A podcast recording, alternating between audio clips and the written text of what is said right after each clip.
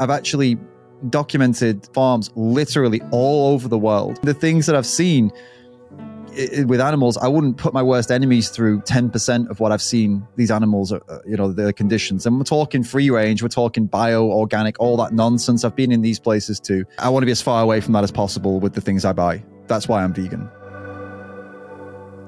I started to feel less and less welcome as a straight, white, cis man, as I was constantly being reminded. They'll say, if you don't fight for black rights, you're a bad person. They call them single issue vegans. They, they, it's an insult. I'm focusing on the what I'm most passionate about, and that's animal rights.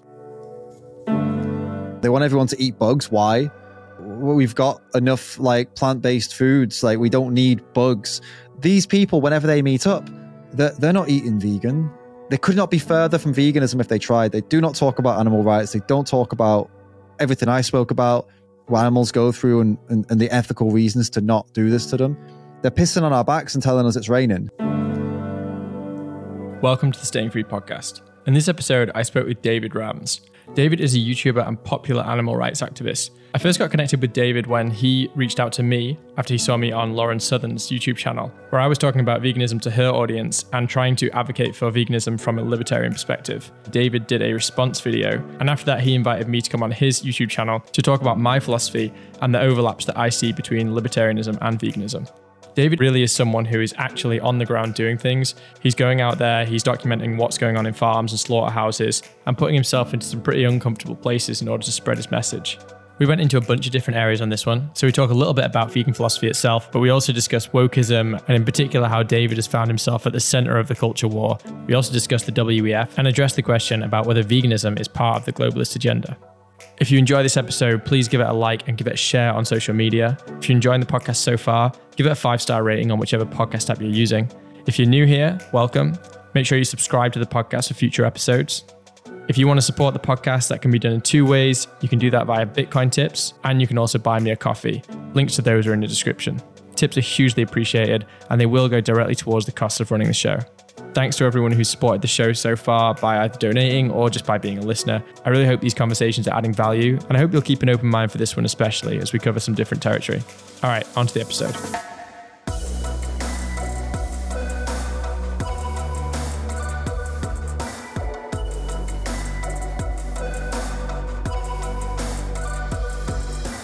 Welcome to the podcast. Cheers. Thanks for having me here.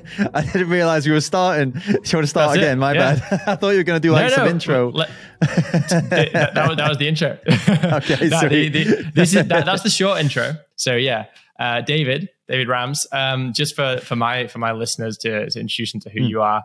I came on your podcast actually initially because you'd seen me on um, Lauren Southern's uh, show, right? Mm, You saw a yeah. video of me me on there.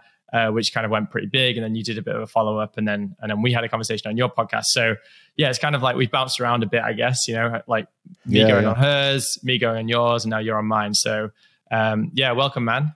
No, cheers, cheers for giving me the opportunity. I know your audience is is uh, has probably never heard. Had you've never had a vegan guest on, so I know it's like not quite your core thing. So I'm excited to see what, how people react to it. Yeah, Yeah, exactly, exactly. And you know, like I said on yours, you know, like my my podcast, like you know, my listeners probably know by now that I am vegan, but it's not something that I've kind of discussed too much too much at depth. Um, you know, it's not it's not a vegan pod, so it'll be interesting to have like a you know a bit of a different discussion. And also, one of the reasons why I thought you would be good for it um, is because you know when we were talking on yours, that you mentioned that you'd kind of had your own wars with like the woke brigade and things like that. Mhm. And you know, I, I think that a lot of people they have this view initially when they come across veganism, they don't know too much about it, etc. They put it in this um, box along with a lot of other kind of like woke stuff. You know, they think that all the vegans, you know, they're into kind of like all of the the BLM stuff and the the kind of um, the the trans agenda or this that or the other, like whatever the kind of woke issue of the day is, whatever the kind of identity politics is, they kind of throw it in with identity politics generally. Um, Yeah. And obviously, as me and you know, you know, we're not really in that in that crowd at all. And um, you know, we actually kind of uh, have have had our own little, um, I guess, I guess, uh, falling outs with that type of community. Run-ins. So, um, Yeah. runnings, runnings, yeah, that's the that's that's the better way, way of putting it. So, do you want to first of all, before we go into your your kind of battle with the woke brigade, um, do you want to just give a bit of an introduction as to yourself? Because you know, we don't even know each other too well, Yep. so, there, so there might be something that Sure. I have to learn anyway at this point. Yeah, of course. Yes. Uh, my name's David Ramms. I have a YouTube channel that's got about, well, just over 25,000 subscribers. I've been on YouTube now consistently for a couple of years. Uh, on Instagram, just over 30,000. Again, couple, like couple of years, I'd say consistently from, Instagram's a bit longer, consistently from like 2018, from 2017. No, around about the same time, right about the same time. And then now I'm trying to build up Twitter as well. And, um, I've, not just been doing that actually i've i've also been very active within the kind of animal rights activism world.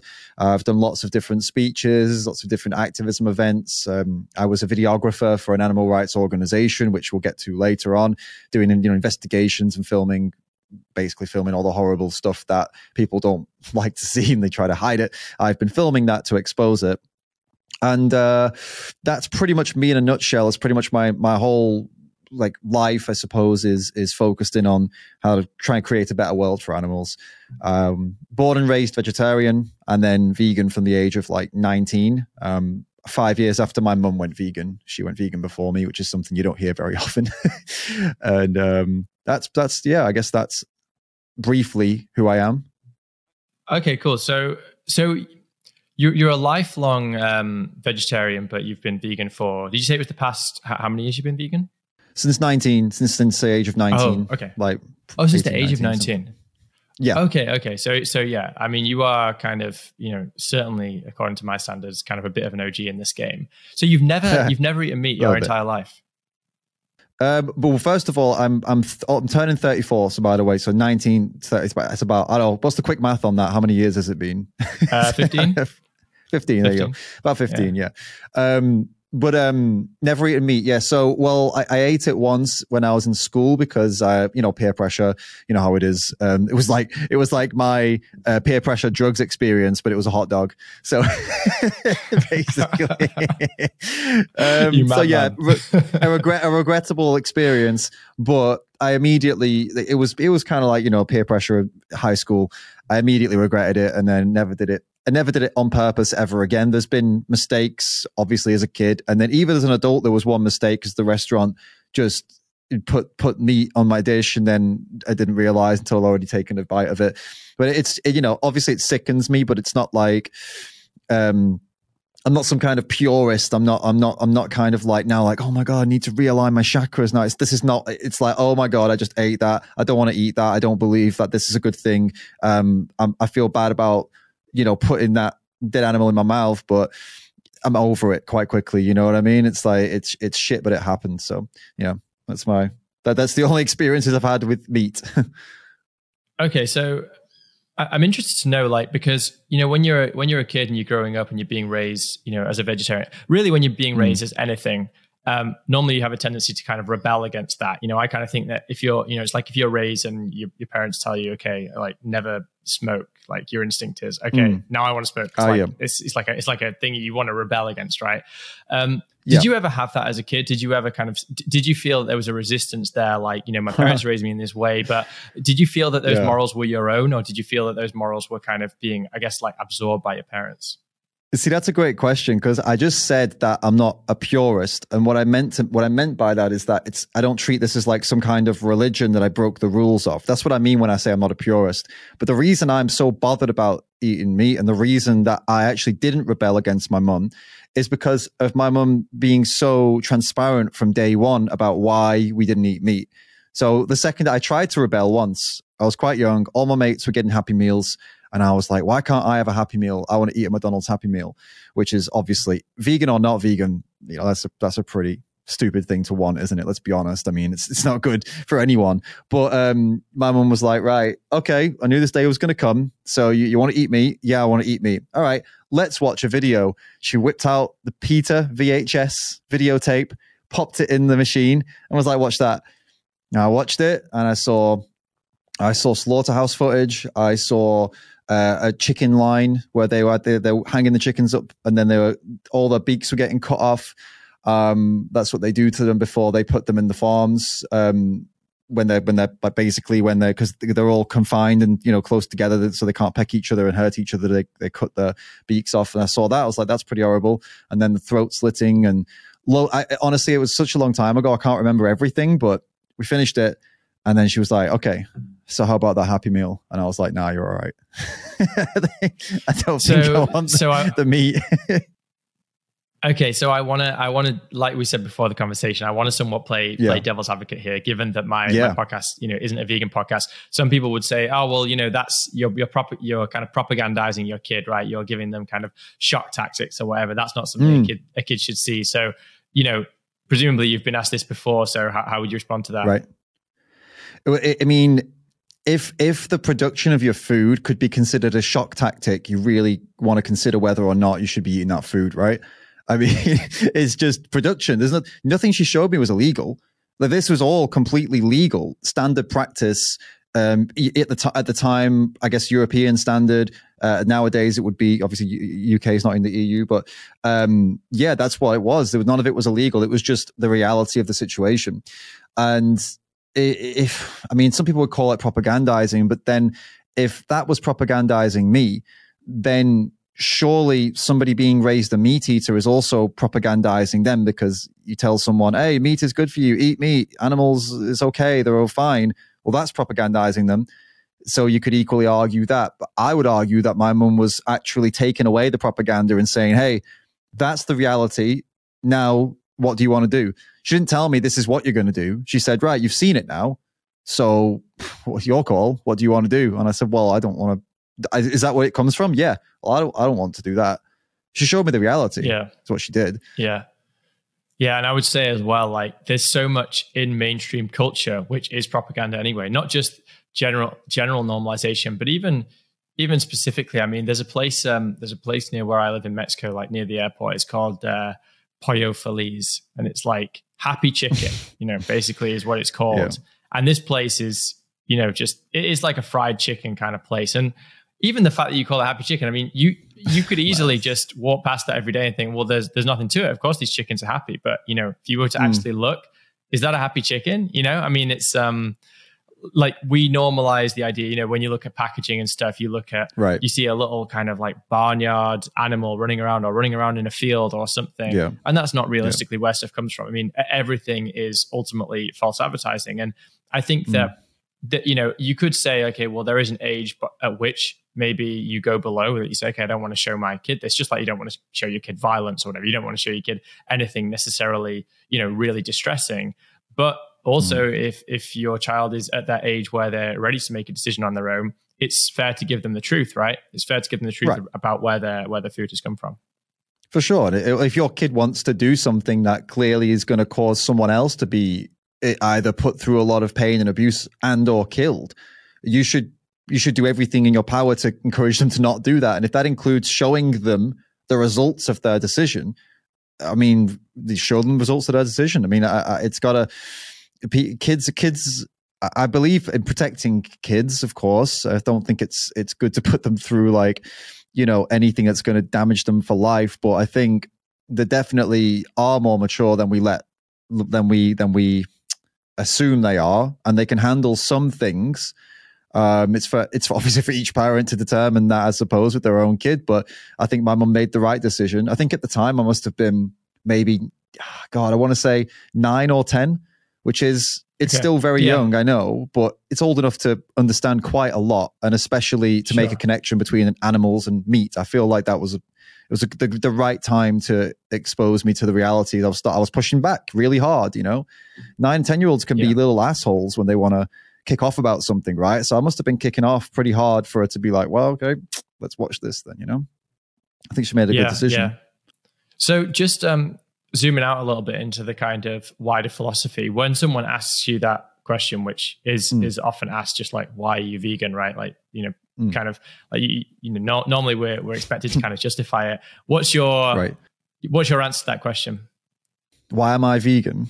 Um, Yeah. I mean, God, I suppose I suppose I can give you for your listeners the most valuable thing I can give them is to say that I, I, a lot of your listeners, I would assume, are, are the kind of truther, kind of freedom fighter kind of people, and uh, these types of people tend to criticize people like me for being like city slicker. You don't know what you're talking about. Never been on a farm. You don't know the countryside. You don't know how to take care of yourself. That that's kind. so let me just just get rid of all of that right away and tell tell them that the first time I heard all this stuff, I kind of agreed. I was like, well, do you know what?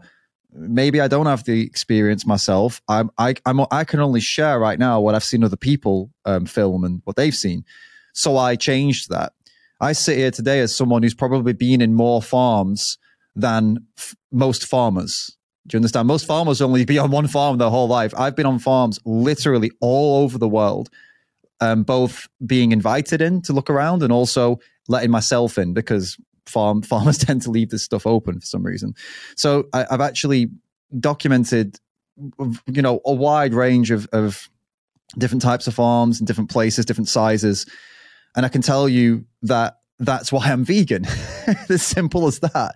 I mean, the things that I've seen it, with animals, I wouldn't put my worst enemies through 10% of what I've seen these animals, uh, uh you know, their conditions. And we're talking free range, we're talking bio, organic, all that nonsense. I've been in these places too.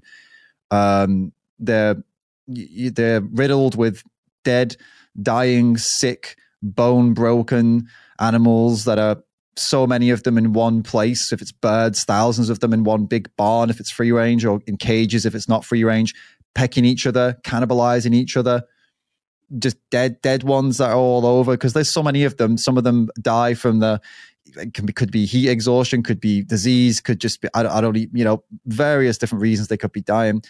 When it comes to the bigger animals like the pigs, it's just as bad, but they're pigs, so there's less of them sometimes. But then I've been in some of these places where there have been like you know two thousand pigs um, spread out in in in a not so big place, and and again you see dead and dying piglets. You see wounds and all the, the shit, the feces, the urine they have to live in, sleep in. The the mother pigs, they the sows, they they they get put in these like cages, farrowing crates they're called. So they they they can stand up or they can lie down, but they can't turn, they can't move.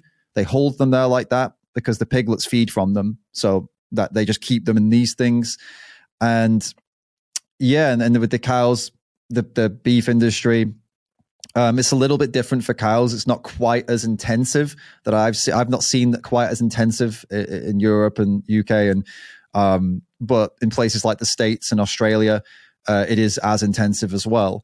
And yeah, uh, also in slaughterhouses too, not just farms, been in slaughterhouses too. So the entire process for all, both for large animals and also for sm- smaller animals. And after seeing all of this firsthand, I know how it works. I've been there.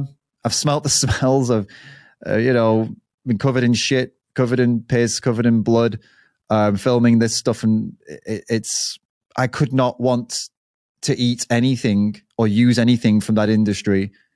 I could not want to use any of that any less than I do after seeing it all. If you understand what I mean, like it, it's it's I want to be as far away from that as possible with the things I buy. That's why I'm vegan. Right. Okay. And you know, for people who would say, oh, well, you know, like all of that's bad and all of this kind of like battery farms and, and these kind of things, it like mm. intensive kind of animal agriculture is evil. Because I find that I find that most people agree with that when you, you know, even if they don't necessarily apply it in their actions. Most people mm. say, oh, well, you know, I only buy grass fed um, beef or whatever, yeah. or some kind yeah. of locally raised. You know, why, why is that? Um, why is that also wrong? Oh, I've just actually the last slaughterhouse I was filming in, we were able to go in and film. Um, they invited us in. This was a bio organic. They call themselves an eco slaughterhouse, which is the first. I've never heard of an eco slaughterhouse before. That's how they titled themselves, which is why we asked them, "Can we come and film?" This sounds okay. this sounds amazing. They were like, "Of course you can come and film. We're an eco slaughterhouse. We're nothing. We're nothing to be embarrassed about. We're we're great."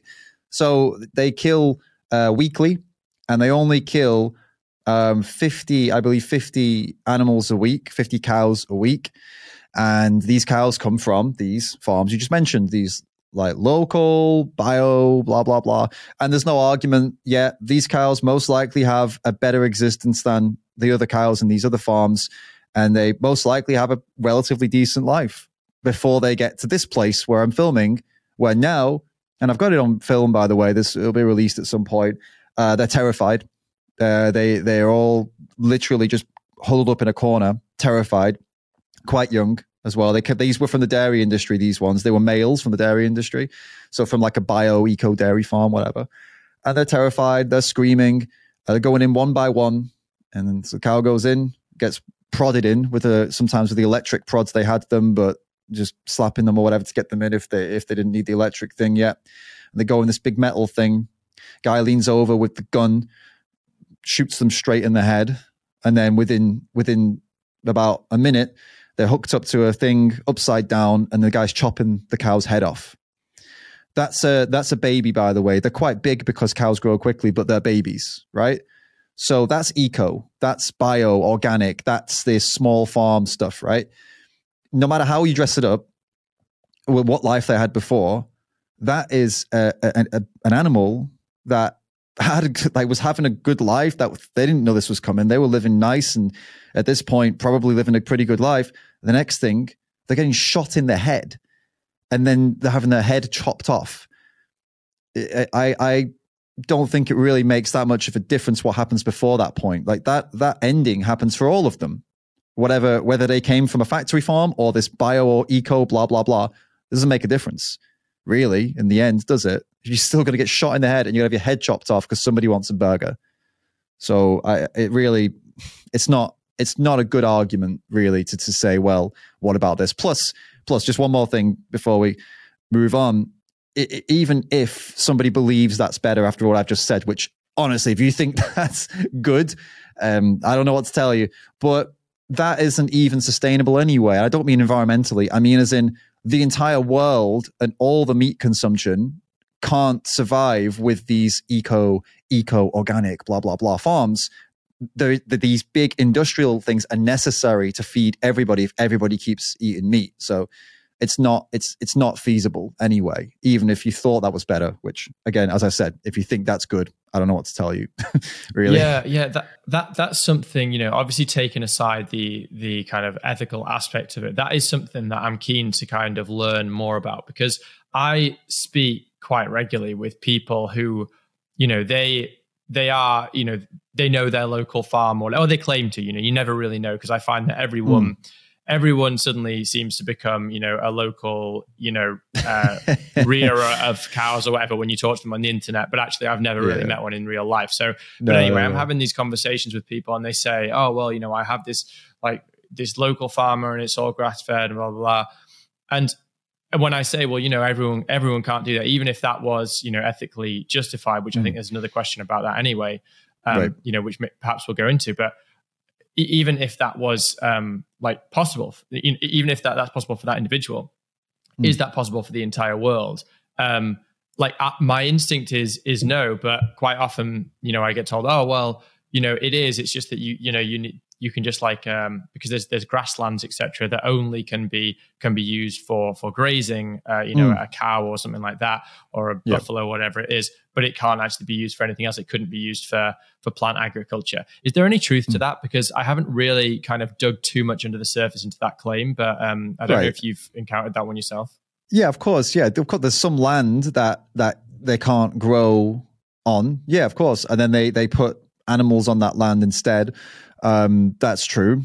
The idea that there's not enough land to grow enough calories from the ground for the human population is ridiculous. Uh, I know some people have claimed it. They've been thoroughly, thoroughly debunked by people using actual proper data and people who can actually do the analyses and not just to be honest with you, carnivore clowns. And I mean that as in carnivore diet clowns. I don't mean people who just eat meat. I mean, there are some people out there, grifters out there, who literally just sell supplements and you know these different books and stuff like that off the back of hating on vegans and the stuff they come out with like this idea of we couldn't produce enough calories if everybody was vegan is complete nonsense because the thing is when we talk about industrial versus local organic blah blah blah yeah these organic eco blah blah blah places might be using just grass fed cows. They might they might not be they, they, they may they, they usually don't, but they may only have like for example cows eating only grass for their entire existence before they kill them. Let's let's let's not like euphemize before they shoot them in the head and slit their throat. They might have them only eating grass. Okay, fine. Most of them don't. Most of them they have they, they call it finishing them and they use grain and normally the grain they're using is grain that we eat as well. It's grain that can be human edible, right? Um, I know there's some statistic out there that's been going around it's claiming that 75% of all the grain or something 85% of all the grain is not human edible. Uh, that's the number most people quote. They say, "Yeah, but this, but the thing, the the grain that's being grown, pe- people can't eat it." If that's true, right? Which I, am pretty sure it isn't. To be honest, I'm pretty sure it's been debunked. But even if we accept that as being true, 85% of the grain grown to feed animals, humans can't eat, right? Well, the rest of it, 15%. Think about this, right? We're we're growing enough grain to feed and kill around 80 to 100 billion animals a year. 80 to 100 billion. Now, like a lot of these animals, pigs and cows especially, are massive. They weigh way more than people and they eat way more than people. So imagine how much grain are we growing to feed all those animals? And we're only 8 billion. The 15% that is human edible, you're telling me that couldn't feed the world? Even if you want to go by those statistics, 15% of human edible grain from from the food that's going to feed up to potentially even more than 100 billion animals is a lot of human edible grain right so even with those stupid numbers which by the way i'm pretty sure are wrong but even if we go by that it's still a hell of a lot of food that let's be honest we could feed we could feed everyone most likely we could feed everyone twice with it to be honest with you i'm not crunching numbers i didn't come here today with you know the actual I'm, I'm the like statistics and numbers and the data and papers, blah blah blah, because that's that's not what we're here for. But I could, and I maybe I will for a video soon. But you see what I'm getting at, right? Yeah, yeah, for sure. Yeah, like I said, you know, this we we didn't come here to to go into all the things. I get, I guess what I'm trying to do here, first of all, is just kind of lay a groundwork of the the ideas and just kind of, mm. I, I guess, set aside a few of those immediate questions that people have because yeah. you know in all honesty i think that sometimes you know as vegans and you know i've been vegan for like seven years you've been vegan for whatever it was like 15 years sometimes you you assume that everyone has had every single one of these questions answered that mm. everyone has heard it everyone you know i still get I, I had it the other day where someone said hey but you know we couldn't you know if you if everyone ate plants then we'd have to eat so much more plants right so like how could right. we possibly do it and you know we think that that's really elementary and we're like okay well that's just a really yeah you know, sometimes it. it's easy to dis- dismiss as a stupid question but i think that some people genuinely haven't heard these you know they they haven't um sure. They haven't been in the environment to actually listen to it and that's kind of one of the it's one of the things I'm going to find interesting about doing this podcast as well, because mm. you know I'm I'm here doing a podcast which is kind of you know theming around veganism, to an audience which yeah. you know like it's not a vegan podcast whatsoever it'll be interesting to see kind of like uh, you know how people kind of like respond to it because yeah well poss- possibly but i think that what's important is that actually like if you are vegan you don't necessarily just you know for instance this space there might be people who never exposed to those arguments because they're not in that circle so right. maybe it's the first time they're oh, hearing oh, yeah. them so i think it's that good to just sense. go go over a you know go over a, a few of them you know so mm. people don't think oh well you know this is this is nonsense and then we can get into some other things so the, the totally. one more thing one more thing that I did want to want to um, bring up with you is, um, it might not be one more thing. There might be more, but let's let's just um, let's just uh, kind of um, go into this one for a second. People yeah, would sure. say, well, you know, like these animals, they're going to die anyway, right? They're going to they're going to die in nature. You are going to have mm. um, if an animal is in nature, it gets it gets killed, uh, you know, by a predator or whatever. So if we're mm. bolting it in the head, that's a quick death. So you know, mm. why why is that wrong to do? Yeah, that's a that's an interesting one, and it's uh it overlooks a really important part of all of this that these are not naturally existing animals. These these are not wild cows or wild pigs or wild chickens. They are absolutely nothing like their wild counterparts. These domesticated cows, pigs, chickens, turkeys, goats, they're all none of these animals exist in the wild anymore. They've been genetically manipulated for for people to uh, breed and use them, milk them, take the eggs from them, and then kill them when they're done with them, or just straight up breed them to be killed and without the eggs and the milk and, and there's different breeds for different purposes basically.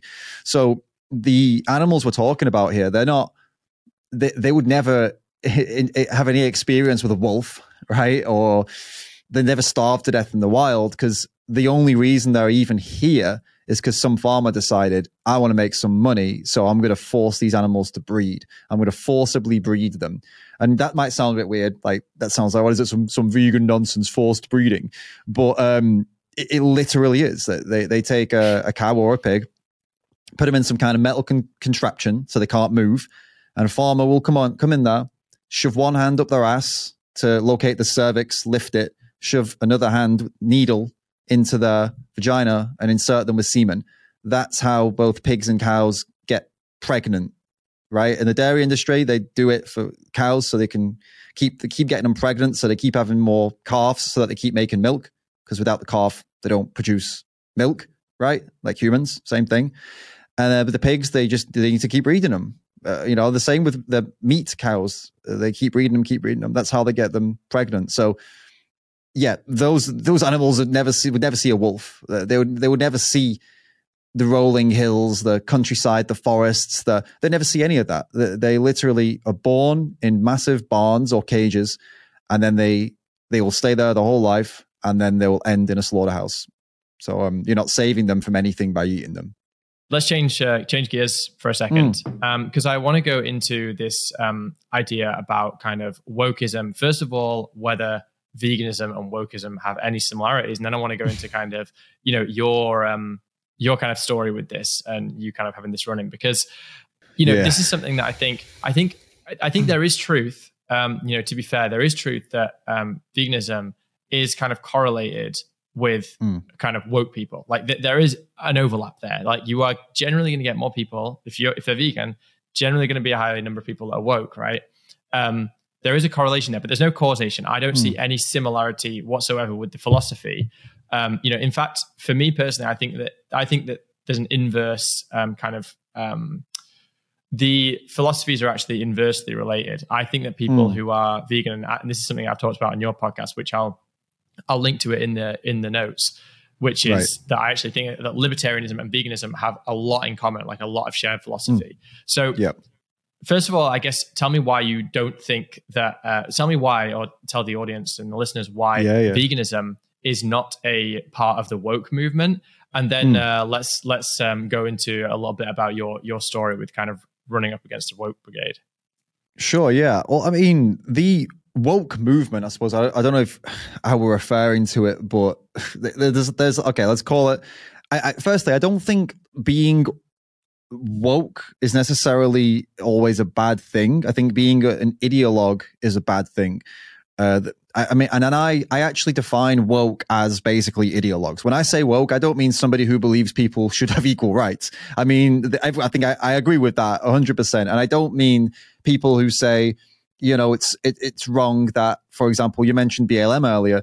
I, I don't, I, I'm not against people standing up against police brutality. I think that's great, stand up against police brutality. But I am against the organization because they are scammers, right? Basically, scam right. people out of money. So that that's where I differ. Like it's you know, I think most listeners are going to agree with me when I say, yeah, equal rights is good and getting people who are disadvantaged to, to not be disadvantaged is a good thing and not treating people like shit because they look different or sound different or have different preferences is a good thing. The, the, this is, you know, this isn't woke in my eyes. That that's not being woke. What's being woke is when y- you take some very weird and extreme positions on topics and like for example seeing racism where there isn't any or seeing sexism yeah. where there isn't any and then you try to go after people for this perceived imaginary sexism you've created in your head now that that's woke to me that's that's what i'm against and veganism right gets lumped in with that because they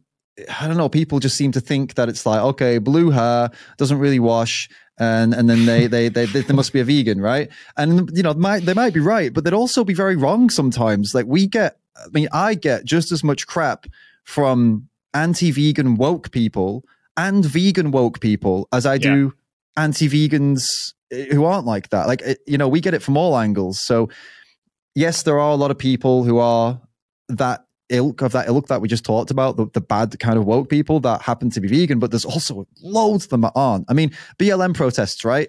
They used real pigs' heads, severed pigs' heads in their protests. Are you telling me that vegans are associated with that? You know, uh, come wow, on, like, did, did, they do that? I, I never knew. Yeah, that. yeah, yeah, yeah. Wow, they were using wow. it to like call the police pigs, That's right? Wild. Um, what about? Oh yeah, another thing woke people do. They throw eggs. They throw eggs at politicians they don't like. Right, uh, right wing politicians. They throw eggs at them. Well, that's not vegan either. It, you know, we're against using you know all the horrors that happen to animals. We're not going to buy eggs and throw them at people. We don't want to fund that. That's that's not vegan. Right. right There's loads right. of examples of it. Um, of um, people on that woke side of things doing things that are completely against um, veganism. So yeah, it's I'm, not. I'm not. Again, I'm agreeing. I'm not. I'm not saying that there is a um like look, you know, a massive that everyone Mm. who's vegan is woke or that everyone who's woke is vegan. But I'm there's just a saying lot there is a. yeah. gen- there, there's there's quite a few, right? And and Yeah. I think actually that that is coming apart a bit. I, I think that especially now when I think about the the main speakers, you know, the people who are kind of like leading in the vegan community, who are you know the main, I guess, influencers for lack of a better term. Generally, they're Yeah. not woke. Actually, you know, you No, got no, no. people like No. I was just watching your interview with Joey Carbstrong. You know, least woke guy ever, right? you know, James right. Aspey doesn't seem to be woke to me Yeah. at all, right? Like the- these people. So, um, so anyway, like I, I think that there is a contingent, um, but you know, there's there's no relation there. But let's go into into your story specifically, though, um, Right, that you have right. with the with the Save movement because. Uh, you've Yeah. mentioned it to me, but we haven't really gone into it deliberately because I wanted Oh, to you to share it on the podcast. So, so let's hear it. Oof, well, that's a story. It's it's it's. So I used to work for an animal rights organization called the Save Movement or Animal Save Movement, and I I was working as a videographer for them. Most of my work was in Eastern Europe and India, and India was the bulk of what we did. It was basically we we were sent to India to try to identify people there who were like good leaders because nobody from the Save Movement had been uh, in in a long time, basically, and they hadn't managed to like I don't know, get on the ground yet, right? They wanted to build the organization, help activists because they have the Save movement has a lot of funding. So they, they were able to look at, you know, let's expand, let's go and help some people and try and give them resources and join us and we can work together. You guys go over there and take some videos and help people, show them how to make videos, show them how to, and just, you know what I mean? Just work with the local people basically. So, But what's was the our- what's the objective of the of the Save organization for those who don't know? Oh, sorry. They they want to well, they want to create a better world for animals. They want to create awareness, raise awareness, get people to change their buying habits, eating habits, and and be vegan, and and then hopefully for them to you know stand up and raise awareness of what's going on and how you can be healthy, vegan, plant based, and um, basically yeah, and, and help change the world. That's that's what they were. What's the, what they're still going for. Um, they've changed a lot, but this is a whole other topic. But back then, this is what this is what the focus was. Um, and it's one part of their organization is still focused on that. But like I said, whole other topic. Um, but anyway, so we went to India, met loads of local people, awesome activists, some of the most inspiring, amazing people I've ever met, some of the most dedicated activists, just incredible people. Um, to this day, still just by far and the most passionate activists and animal lovers and, you know, great people. And um, yeah, so that's what I was doing, filming a lot, making these videos. But the thing crack started to show, and it was around, it was actually around 2018, and this woke kind of movement, I don't know, it just kind of seemed to be just getting more and more uh, nasty. Uh, started to like, I suppose it was, it's this concept of intersectionality that started to creep in. Uh, as it does with a lot of these movements, and people who have been monitoring this will see that it, it's happened with other movements too, where this concept of like everything's connected kind of came in, and if you don't agree with it, then you are you you're Satan, you're Hitler, basically. And the Save movement was no exception. They started to uh, accept it more and more. The people in it started to be quite hostile to people that didn't buy into this idea of like everything being connected and one, and if you don't support this, then you're bad and you're not really good for animal rights. And it started to get a little bit complicated, a little bit muddy. And uh, I started to feel less and less welcome as a straight, white, cis man, as I was constantly being reminded, right? That Right. I am the top of the privileged ladder and I need to shut up and step down and get out of the way. And, I, you know, these things started to come up more and more and more. The Save movement was being more and more accepting of these ideas every day and it just started to feel like really unwelcome, really hostile. Like it was brewing, you know, stuff was bubbling.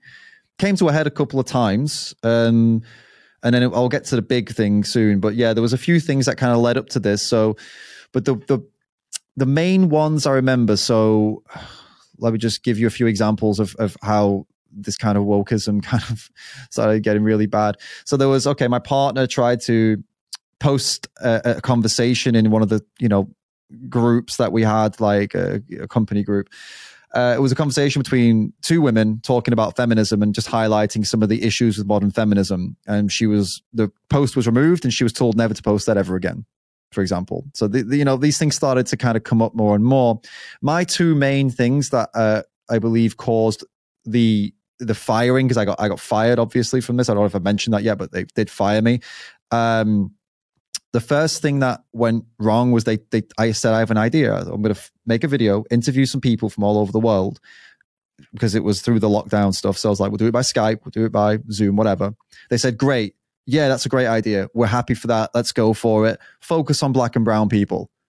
And I was like, hmm, that's no, I'm not going to do that. That's racist. I'm not going to racially profile people. I was planning to just put out the word and have people apply and then interview everybody who applies. They said, no, no, no, no. You go out and target black and brown people. And I said, no, I'm not, I'm not doing it.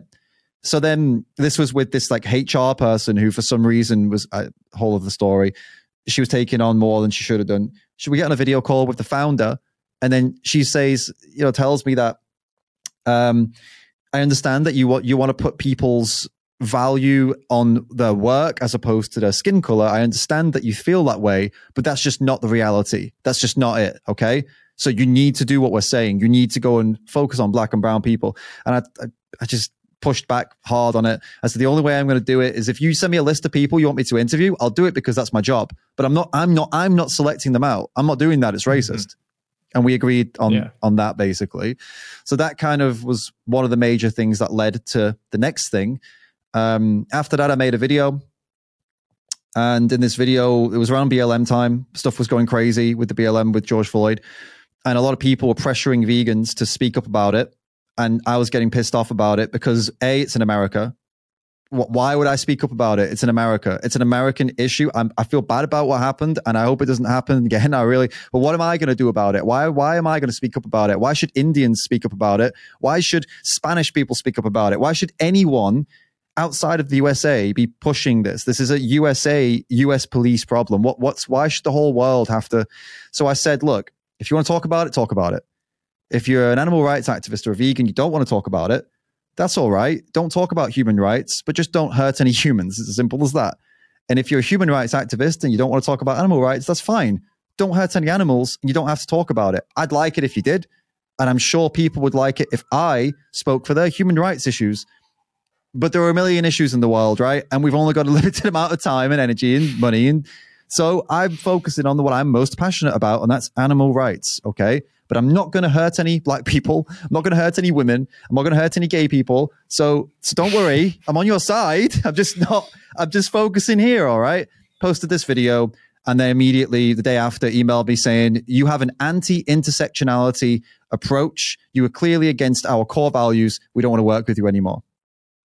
oh, so your video, your video was saying you did do a video, but your video was saying, look, like this isn't really my my subject. Like you, yeah. did some video on the topic though, right? But it was just basically saying, look, it's not my it's not my thing. It was called Animal Rights and Human Rights. Are you confused? Because a lot of vegans and animal rights activists were getting hounded and attacked by people because they wouldn't speak up about George Floyd. And it was like, it was insane. It's like, well, George Floyd happened, but like, come on, there are so many issues that are, let's be honest, objectively far worse than what happened to George Floyd like the ongoing slave trade in North Africa. This is not just one black man. This is thousands of black men, thousands, hundreds of thousands, slave trades. There's more slaves today than there ever were in the transatlantic slave trade. So why should animal rights activists be forced to speak about George Floyd? Why, were when they weren't forced to speak about the North African slave trade, were they not forced to speak about right now all the stuff going on in Iran? Why is no one forcing activists to speak about that as well? You know what I mean? So it was just, I just pointed out that listen, stop with the guilt tripping. People can speak about what they're passionate about as long as they don't harm others in other causes. That's all I said. And that, like I said, that was the straw that broke the, well, I wouldn't say camel's back. It's not very vegan. Straw that broke the, the the, uh, what are they called? So the many, Sherpa's back. There's so many phrases that are not vegan friendly. The straw that broke the Sherpa's back the straw that broke the Sherpa's back because I used uh, when, when, I when I did my Everest base camp hike, we didn't. Yeah, but now animals. that's racist. Now that's racist. No, it ain't. No, it ain't because I used yeah, no. a, a, human in, no, in Nepal. Like, a guy, a guy carried my bag. You can only use a white, straight, cis male. Sherpas, for, Sherpas for, for the... are not white, so yeah, you have to use a you have to use a woke uh, phrase. yeah, yeah. So that so that was it, man. That was the whole. And there was also even just one thing I wanted to add. Actually, there's the founder of this organization. Um, it, I remember in another call we had. Um, there was a this is to give you an idea of what was going on and the kind of reason this happened. So, in a different conversation about a totally different topic, she'd said something to me. She said that uh, in the past she has tried to go at things from an all sides perspective, i.e., we need to consider everyone's opinion here, and we need to look at all sides of this before making a decision. She said this to me once, right?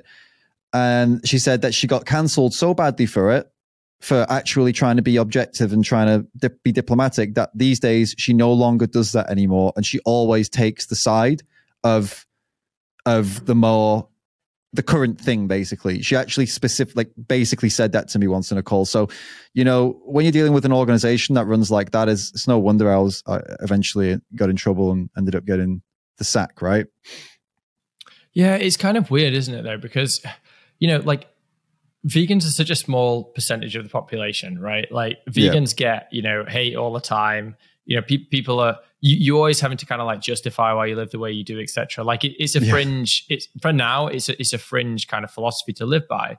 You would think yeah. that vegans would be, would be kind of hardened to not just falling for the current thing, you know, because it's like you've already put yourself under that. Um, you've already kind of put yourself in the firing line to some degree, and you're like, no, I'm standing by my principles. This is how I'm living by. Right. It, it's kind of right. weird that those same people are saying, no, we're now going to fall in line with all the current thing. And, you know, we can't be seen to be, you're not supporting this, that, and the other thing. And then, and then yep. just throwing principles out. Cause it's like, you know, are we, are we doing things on principle here or are we not? I think that that's, yeah. that's a big theme of really what I try and live my life by is like just being kind of morally consistent, you know, across, uh, yeah. across different topics. And, you know, part of that is not just getting sucked in and you know, because because what you were talking about there with like having to racially profile and stuff, that's racism. You might call it positive racism. You might have, you know, un, you might have good objectives with it by saying, okay, we want more representation. But ultimately, in the process of getting more representation, you have been racist it, by yeah. which you have looked at those people and you've said the color of their skin is going to determine how oh, yeah. I um, how I judge them or treat them. Hundred percent. Whether or not you're doing it with with you know from a good place in your heart or whatever. It doesn't matter. If if to get there, it's like it's almost like the means justify the ends for these people. It's like the ends is, you know, um, less whatever it is, racism, more representation, whatever. But then right. the means involves being racist. And as far as I'm concerned, as right, soon as right, the means involve that, like you've already you've already lost. 100%. Yeah, and there's this this racism um it, at that point it was rife. It was really really like full force racism. Um, and I, I, I, don't, I still don't understand how people didn't see it as racism. And I also didn't un, didn't understand like if you were a black or a brown person, and I imagine if I contact you, hello, I'd like to interview you for the Save movement. Uh, we selected you because you're black. Okay, if I can't say that, if that's right, then then why am I doing it? If I can't tell them mm-hmm. the truth, why can't wh- why are we doing it?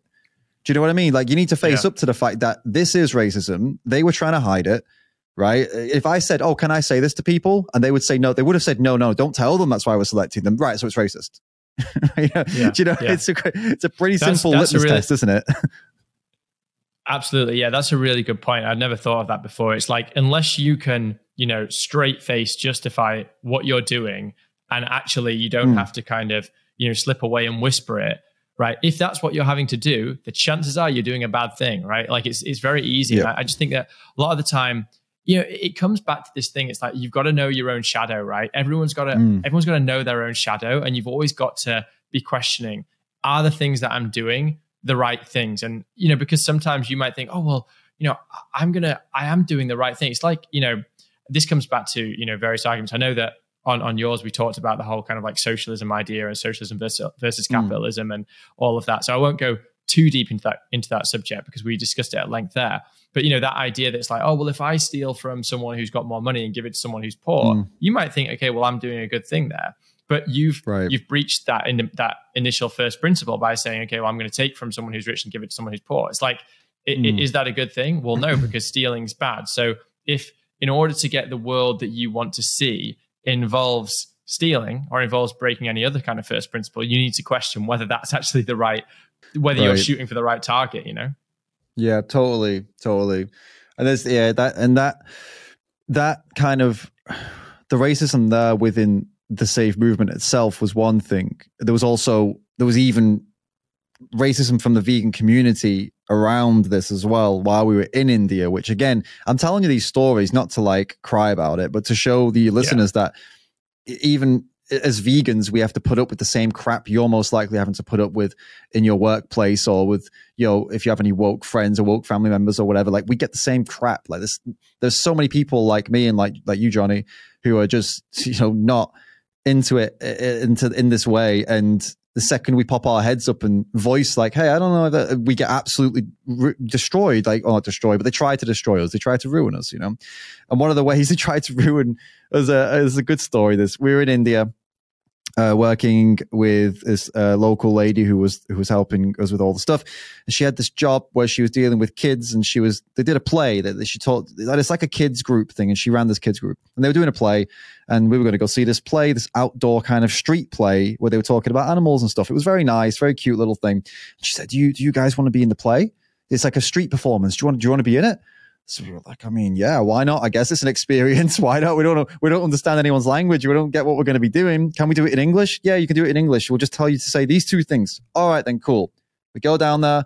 Someone films the whole thing. Uh, we we do literally we do one line each. Right? It was something like I don't know. It's something like eating animals is wrong, or just kids stuff. It's for kids, right? So it's not. So anyway, we did this, and it goes online.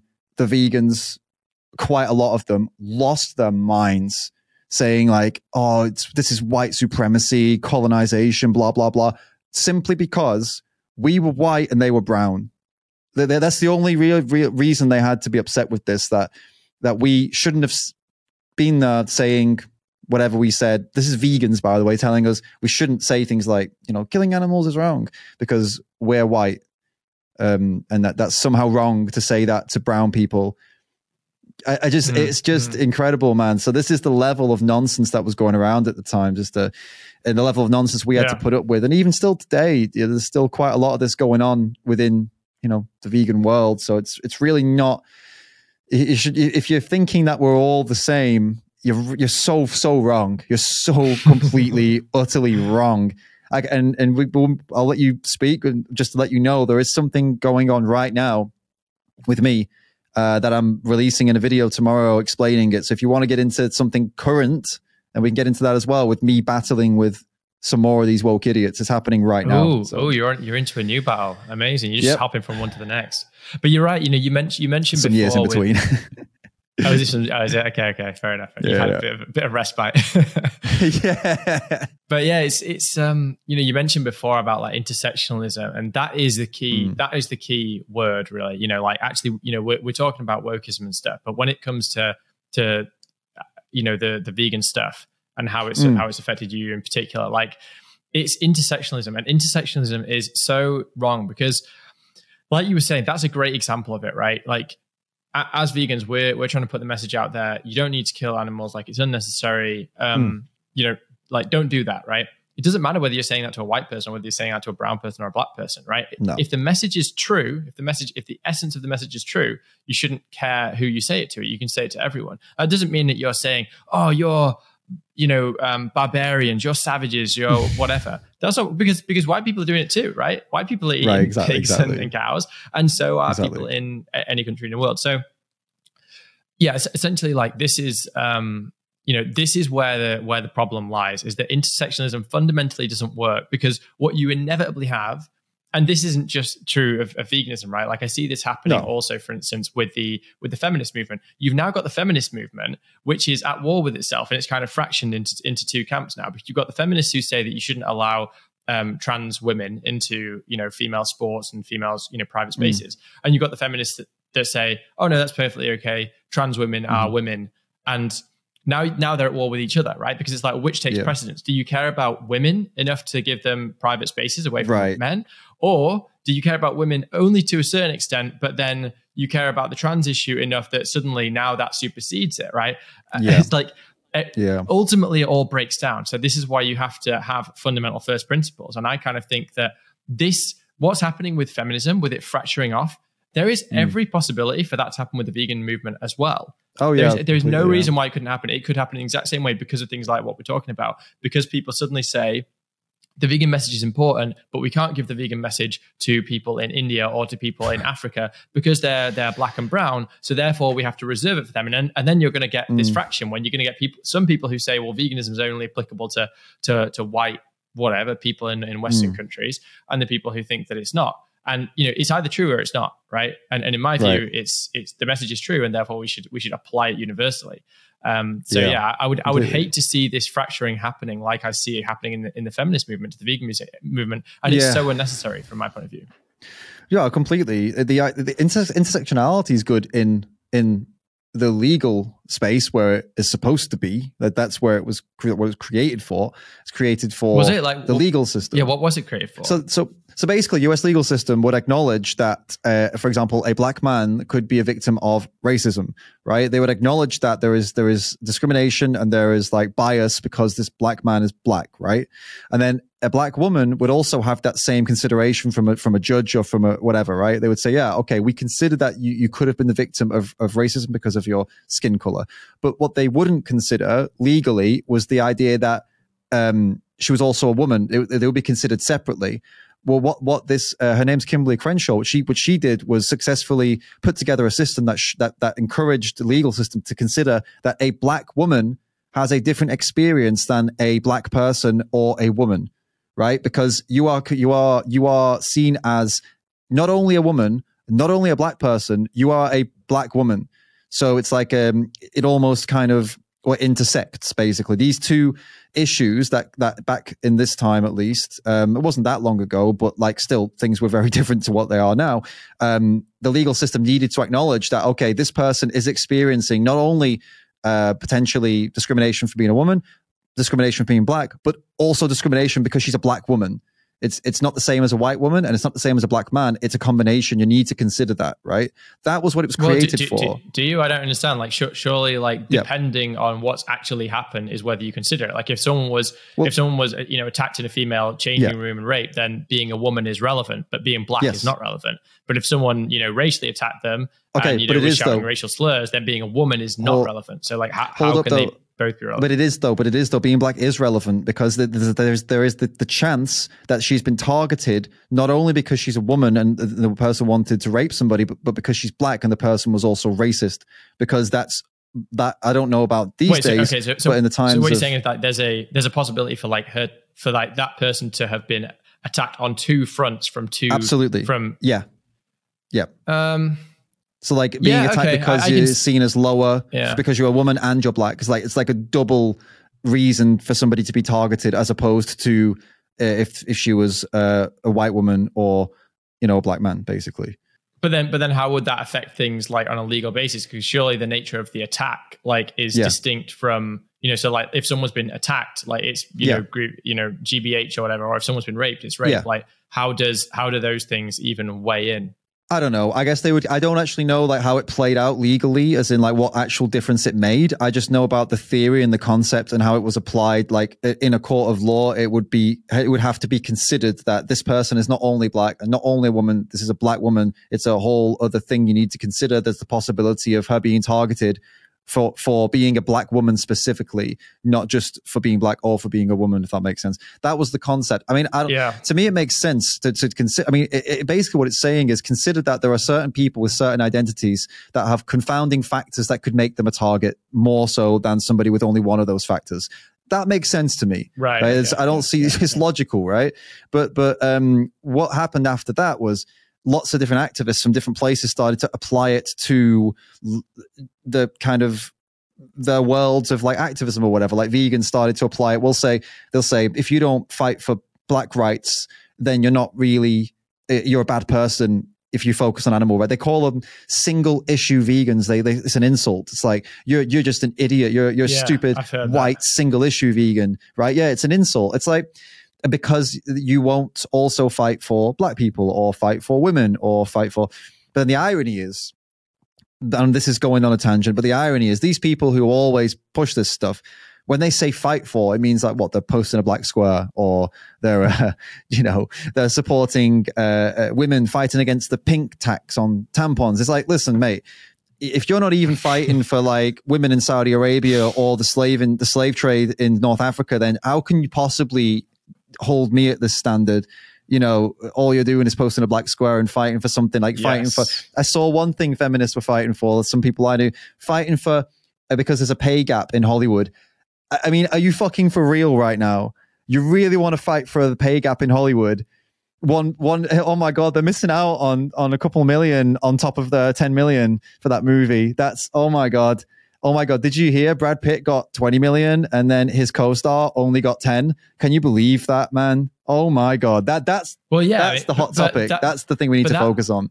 Well, that's a perfect example of something which you can never expect for pay equality because, like, you're literally doing a different role. If there is ever Oh, man. something where you can, where you can, discussing. where you can say for hundred percent certainty two people have different roles, it's if it's a different actor playing literally a different Oh, mate. person, right? Don't even get started on yeah. the on the football stuff as well. You know, they were fighting for equal pay for men's and women's football when women's football makes it generates a, a fraction of the revenue of men's football, and then but they're demanding equal pay. It's just, it's just Well, it's just- exactly. well, th- well, yeah. Oh, th- this is this is Winds actually it gets kind of hilarious because because they'll say, oh well, you know, women are getting paid less in in sport and they should be they should be paid the same. And you say, okay, well, they're not making as much. You say, oh yeah, it's because they're not putting the they're not putting it on the TV at the prime time. And it's like, okay, let's let's go back there. Why aren't they put it at prime time on TV? Because people don't Right. want to watch it. And they say, oh well, people don't want to watch it because they're you know they hate women. It's it's like okay, well, who's watching it? Like the men are watching the men. Who are the women watching? They're not watching the men or the women. Like yeah, or if anything, or if anything, It's the women want to watch the men as well. Right, Man, like, it's like just most, not most girls I know who are into sport, they also want to watch, you know, Federer and Nadal and Djokovic, or they want to watch, right. you know, Manchester United or whatever. They're not watching the, they're not watching the women's um, sports or the women's, um, Right. You know, uh, sports people. Like generally speaking, Right. even the women want to watch the most elite athletes. The most elite athletes in the world. I'm sorry, but amen. Right? That's that's just that's the way that nature um, has has has kind of panned out. In out. most you know, sports, are- yeah, are- of course.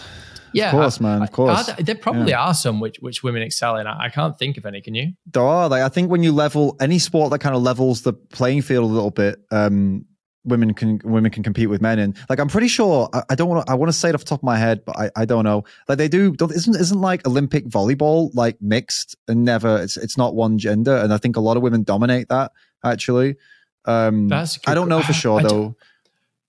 Yeah, I, I'd I couldn't I couldn't tell you man that. for sure. Yeah, yeah, I But, but couldn't then tell again, you you, for would, sure. you would you would think that something I you would think that something like I don't know snooker or darts. You'd be like women are gonna. There's absolutely Ah. zero disadvantage, but but you don't see women being. But there is there is a disadvantage, man. Like wingspan. Think about wingspan of men versus women. Men tend to have long, much larger wingspan, and that's that's way bigger advantage for both darts and snooker. Oh, I see, because you can basically reach your arm out further. Yeah, But is but is that Yeah, a thing? yeah. I don't recall. Like normally, the people who I see winning winning darts tournaments, they're like massively fat and have tiny arms, it's rather true. than people with. it's you know, true. I, I don't true. see those people with massive monkey arms.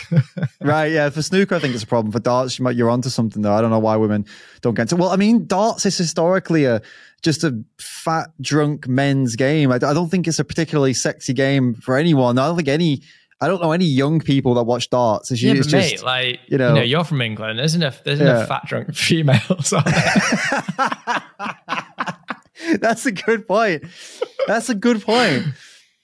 I don't know. Maybe maybe there's like maybe they are competing with the men. I I don't see why not though. Why is darts not mixed if it isn't mixed? That makes no sense. There should be a mixed sport, shouldn't it? Mixed gender sport. yeah, yeah. But then that's the thing, though. Then do you do you mix every single? I kind of feel like if you mix sports, you've then got to determine Mm. whether there is a whether there is any kind of advantage, right? So like.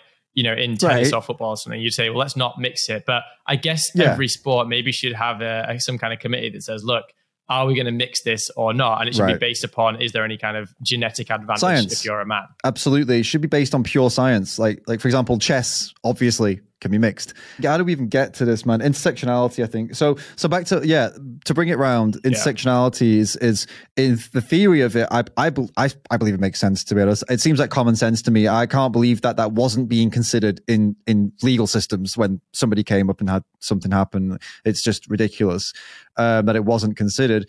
But the application of it with the animal rights world and vegan world is just it, it it always ends up in just ridiculous uh, conclusions and just people attacking me most of the time and other vegans who refuse to bend the knee. Literally, literally in 2020, refused to bend the knee as pretty much everybody was bending the knee and putting their fist in the air.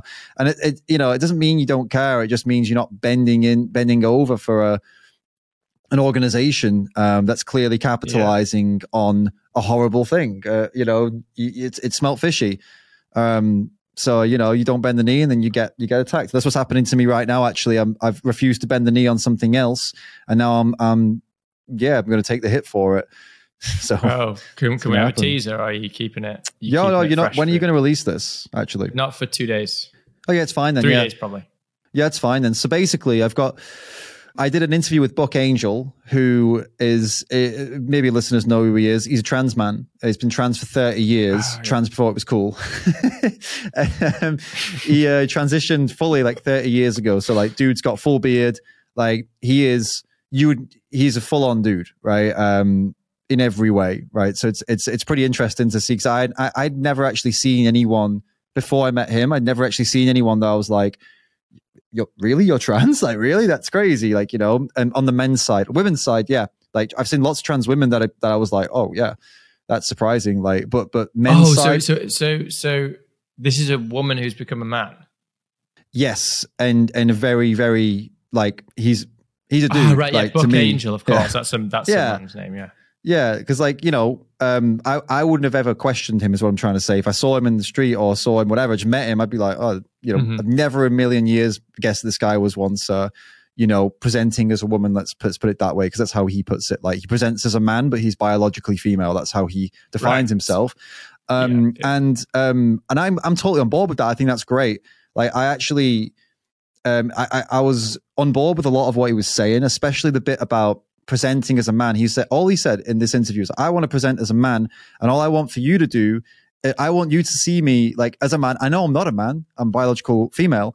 But I would like for you to see me as a man, and and um, if I could get you to like you know refer to me as a man and stuff like that, that that's my dream. Like I want to be accepted. I I I, I feel like I am a man, and I'm trying to make that reality. That's my world. And I was like, that's mm-hmm. such a that's such a refreshing take on it because it's kind of what I feel makes the most sense, right? And we had this big discussion and it was quite nice actually. He was, he was a really cool guy. He had, he had some problems with trans kids. Uh, he feels like the movement is focusing, targeting kids, and he doesn't like that.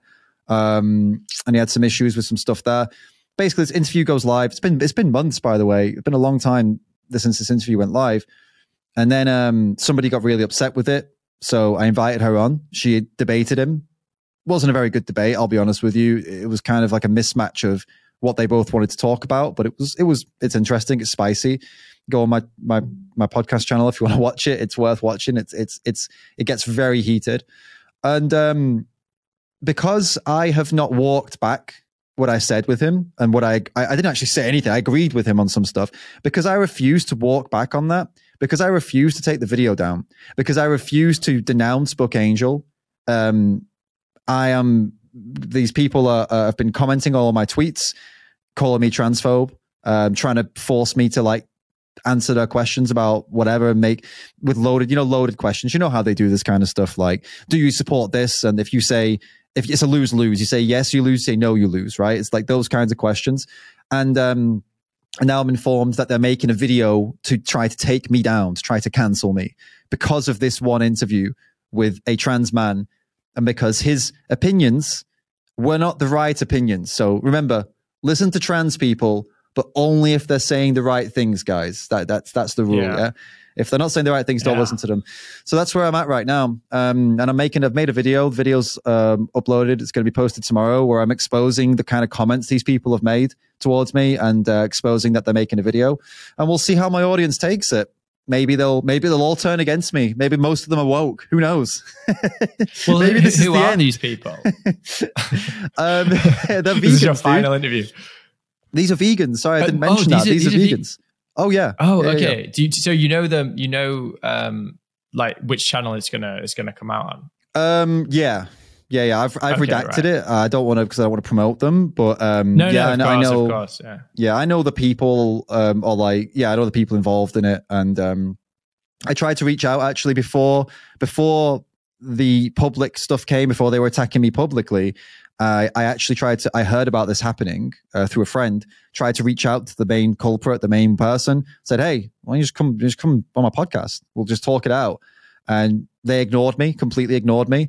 And I had to go back to the friend and say, "Hey, can you find out?" And he said, "Yeah, yeah." They they said no. Basically, they said they want to make the video first. So it's like, right, yeah, of course, that's what you want to do, right? But you're no stranger to um, you're no stranger to to kind of getting hate in your videos, right? Like I've been mm. um, going back and listening to some of your earlier ones. I watched your mm. Sadhguru one, and you did one with Eckhart yeah. Tolle, and yeah, there's another guy. There was, I think there was a oh maybe it was Sam Harris. You've yeah. done a few videos where you've basically been pointing to these, you know, people like you know are kind of like respected and they're very like high up as like mm. thought leaders, and you were just you kind of took them apart, and then people came yeah. after you for that, right? So yeah, yeah, yeah. Um, I, can handle the hate. Strong, um, strong, skin, some thick skin. It is, yeah. I, I mean, I can handle the hate from people that are clearly going to get upset when I call out the, you know, the spiritual daddy or whatever. Oh, spirit me harder, daddy. You know, but like um, with these people, with these people. guru me harder please you know they, they they just they can't you know these people can't go through life without a spiritual guru it's kind of pathetic uh, and I, I, don't mean that as in like I don't hate these people, but the, the, reactions they've given to me. I mean, God, you should see some of the vitriol coming from these people's mouths because I called out the spiritual daddies. Um, it tells you that like it is pretty pathetic that that's that you can't handle like a shred of criticism against the person you've idolized. But anyway, yeah, I can handle that because it's expected. I, when I make that kind of video, I know it's coming. I'm actually kind of making it for that reason because you know, it, it, it's, it's a good way for me to get across the message I want to get across and kind of using this popular figure who said some silly stuff about animals, about veganism. I use them to propel the message forward. I'm not trying to take these people down. I'm trying to call out the nonsense in what they're saying, but their fans and followers take that as me trying to take them down. I don't. They can carry on doing the work they want to do, and if you want to follow a fraud, that's your call. But I'm just calling out the hypocrisy, right? And I can handle the, yeah. the, the, the backlash from that. But it's I a worse backlash when it comes from your own camp, you know. For sure, yeah, but but I think this is something that everyone ultimately has to go go through on this on this journey. If you if you want to you know be someone like talking about these topics, and you know when you're in the game of like doing you know YouTubing and podcasting and all that kind of stuff, you have to be willing to to kind of first of all like get a bit of hate, but also to to have mm. opinions which kind of converge with with people that you thought um, would have the right opinions. I mean, I felt like over the past couple of years in particular, I've, I've had this with vegans as well. You know, I was mentioning to you yeah.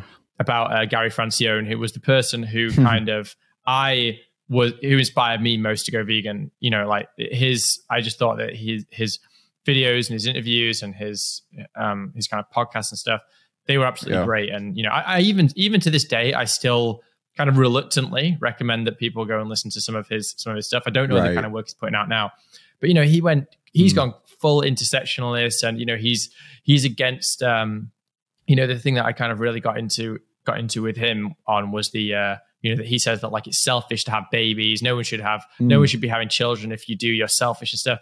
And you know, he again, it's this it's this environmental intersectionalism with vegan. You know, I'm not an mm. environmental vegan. I accept I don't live a very environmental life. I, you know, I I do my best with, you know, f- like waste, but I take a lot of flights, you know, I live abroad. I, you know, I know that I'm not that environmental. I don't do it for environmentalism. I do it yeah. purely for for ethics and to kind of minimize, minimize suffering towards animals.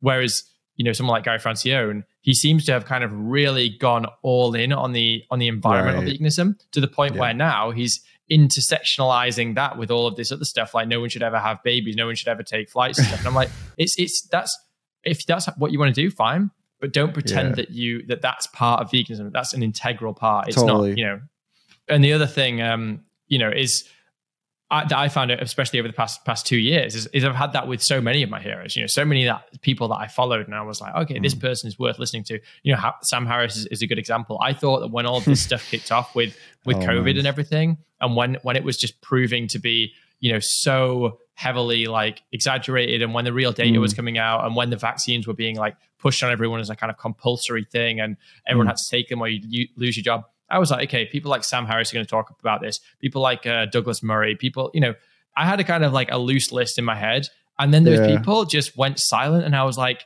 man, you know, you can't have heroes in life. You, you can have people who you respect for a time, but they're probably always going to be fleeting and they're always going to disagree with you on on some things. And sometimes Mate, Sam, that's going to be really integral. Sam Harris wasn't just quiet about it. He was in his podcast with Ricky Gervais, they were like mocking people who weren't getting it and trying to figure out like, oh, why are people being so stupid right now? And they were comparing which ones they'd had and like when they got them, and they were like super like, like you know, it wasn't just that he was like silent. He was he was the complete opposite of silent on uh, like he was the opposite of what you'd expect with it. He was just kind of like completely toeing right. the line. Yeah, yeah, which was I was surprised yeah, to I hear that too. I didn't know that. I thought between these two, of all people, like we'd hear something a bit like, oh, maybe they're gonna like, you know, oh, I don't know, man, I don't know, I'm not sure about this. Maybe like the systems, maybe uh, something's like a bit off here. They were both like, nah, everything's fine. Like, yeah, everything's yeah. like just to totally follow in all guidelines, like no question at all. Which I was just, it is what it is. But yeah, I guess this the where the rubber hits the road, isn't it? This this whole thing, like everyone's a, a rebel until until it really gets the shit hits the fan yeah, big time. Yeah, then it's like, yeah. okay, who's really a rebel? who's really looking into this and, now? Totally, man. It's like everyone's everyone is like that. Everyone is is a contrarian until it actually counts. And I, I just mm. think that there's so few people who actually will take a stand on something and just say, you know, this is this is my belief, and I'm going to kind of stick to it. And people mm. just seem to capitulate. It's disappointing to hear that about Ricky Gervais as well. I know that he did like promote the vax at some point, but you know, he went vegan as well. And he went vegan only after a lot of when he was just clearly being morally consistent about all of this stuff about being against hunting and this, that, and the other. And it took like two mm. years. And by the end of it, it's like, okay, you know, he became vegan. Like, you know, credit to him for mm. that. But then, yeah. you know, it comes to this issue, and all of a sudden it's back to, you know, just zero principled thinking. And I just think there's so few people in the world. Like, we like to think that, you know, maybe most people are kind of principled thinkers or whatever. But I actually think that just so many people that they're, not really thinking about, and, mm. and especially in these thought leader circles, they're not actually thinking about their fundamental principles at all. Like they're just, you know, they just mm. do whatever the current thing is. Yeah, yeah, and that, I mean that was a tough time. To be fair, it really did test a lot of us, um, you know, throughout these times, and people made people make the decisions they think is best for them. I mean, it wasn't like to be fair to both of these people, Sam Harris and Ricky Gervais. It wasn't like they were like I don't I didn't see this promotion you were talking about, and and they were relatively quiet in my opinion. This just apart from this one segment of one podcast that was out of like twelve podcasts, so it's like, you know, I don't know if it's that, I don't know if it's enough of a reason to really roast them that much. But um, I was surprised to hear it. To be fair, I was just because well, we were. We were. I, also, think, I mean, yeah. It's not just that though. I don't know if you saw the um, Sam Harris went on the the Triggernometry podcast and he was talking oh, mate, about uh, like that's, Trump that's, and that's the whole oh, thing, man. I've not seen the whole thing. I've not seen the whole thing, but I know now. Have you know? You know he's left Twitter, right? Sam Harris deleted yes. his Twitter. Yeah, yeah, yeah. And he and I heard why. I listened to his podcast today. He made some convoluted Sam Harris style excuse, but basically, let me just cut to the chase. For anyone that doesn't know why Sam Harris quit Twitter, I listened to like the main bit of why he quit, and what he's basically saying is trying to hide it. Um, he just doesn't like what Elon's doing. He doesn't like that Trump was reinstated and he doesn't like all the backlash he's getting. So he deleted Twitter. Now, his real excuse that he gave is like, oh, it was just so much hate. And I was finding myself, hate was growing inside me. So I realized that this just wasn't for me. It's like bullshit, bro. You were just upset because he brought Trump on and, and you said something stupid about Hunter Biden and that's and you you were getting slammed for it. Like you should have been slammed for it. Like you deserve it, mate. Like just eat it yeah. up. The new cycle moves on. Yeah, it'll be gone in two, three yeah. days max. Just, just sit, just go off Twitter for a couple days. What are you doing? Come on, man. Don't be. It's so. It's very immature. Well, better still, just admit your mistake. I mean, I kind of think that with with Sam Harris, you know, he's a guy who, you know, he prides himself on this whole like, oh yeah, I'm sitting around meditating all day. You know, I have so much. I, am yeah. so fucking enlightened, and you know, I understand. You know, I understand myself, and I've dissolved my ego and shit. And it's just like this guy's got the biggest man. ego of anyone Completely. because the idea that he just thinks that he can say whatever he can just just literally say whatever comes into his mind and that he will never walk back from it he'll never say look i made a Man. mistake like that's not a guy who's dissolved their ego this is a guy who lives he's the embodiment of ego in my view yeah well what he said by the way i just realized like I think it's true, man, and I want I want to just quick go quickly go over what he said in case anyone's wondering. You can go watch the clip yourself, but I'll just quickly explain it. It's brilliant. It's like brilliantly terrible he he they were talking about like the Hunter Biden laptop thing and how it came about around like it was like it could have influenced the election, right? And basically his logic was he doesn't care if it was real or not because it could have influenced the election so that Trump got reelected. So he didn't care. At this point, he said Hunter Biden could have had children locked in his basement. I didn't want to hear about it because we needed Trump out of office and that was more important.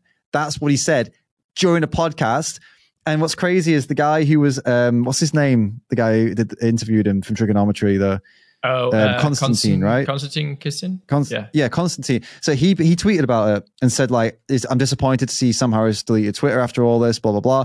And someone responded and said, "Would you have removed this section if Sam Harris requested you to remove this section from the podcast?" And he said, "Of course." So it's like, it, it's you know the, eh, you could have avoided all this if you just had some insight and walked out of the room and said, you know what?